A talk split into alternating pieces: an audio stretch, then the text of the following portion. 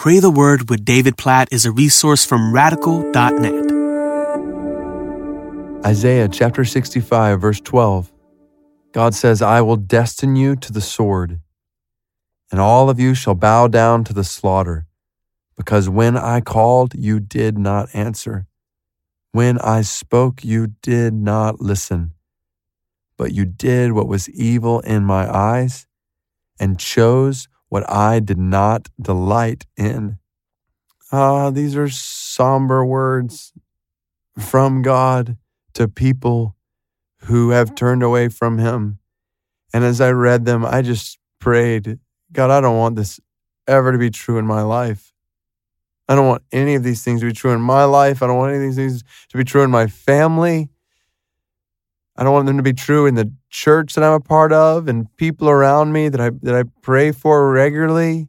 And I, obviously, I don't want this to be true in anybody, but th- this is a picture in God's word of saying, "Hey, judgment is coming for those whom God has called, but they don't answer."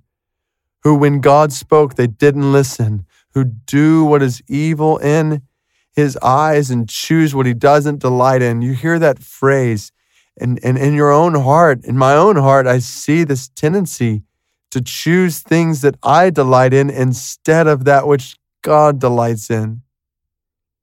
And God very clearly in His Word is saying, don't do that. Choose what I delight in. So let's pray for our lives, our families, our churches, the culture around us. God, please help us. Help us to hear you when you call. When you speak, help us to listen. God, we see how we have so minimized your word, not just in our culture, but even in the church today. How much biblical illiteracy there is.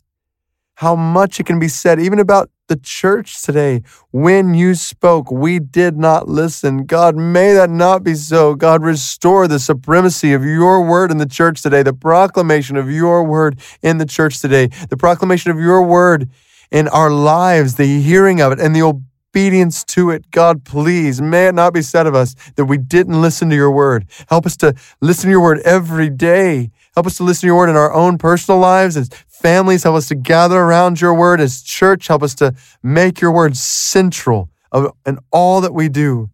And as we do, listen to you. Keep us from doing what is evil in your eyes. Please, oh God, keep us from choosing that which you don't delight in. God, there's so many things that our flesh is prone to delight in that you don't delight in.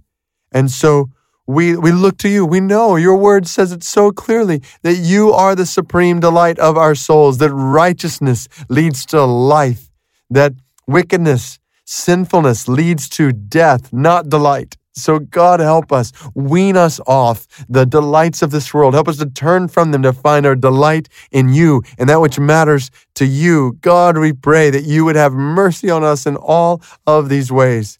Help us not to choose anything in which you don't delight. May these words not be so in our lives, our families, our churches, and God, may this commentary not be true of the culture, country we live in. In Jesus' name we pray. Amen.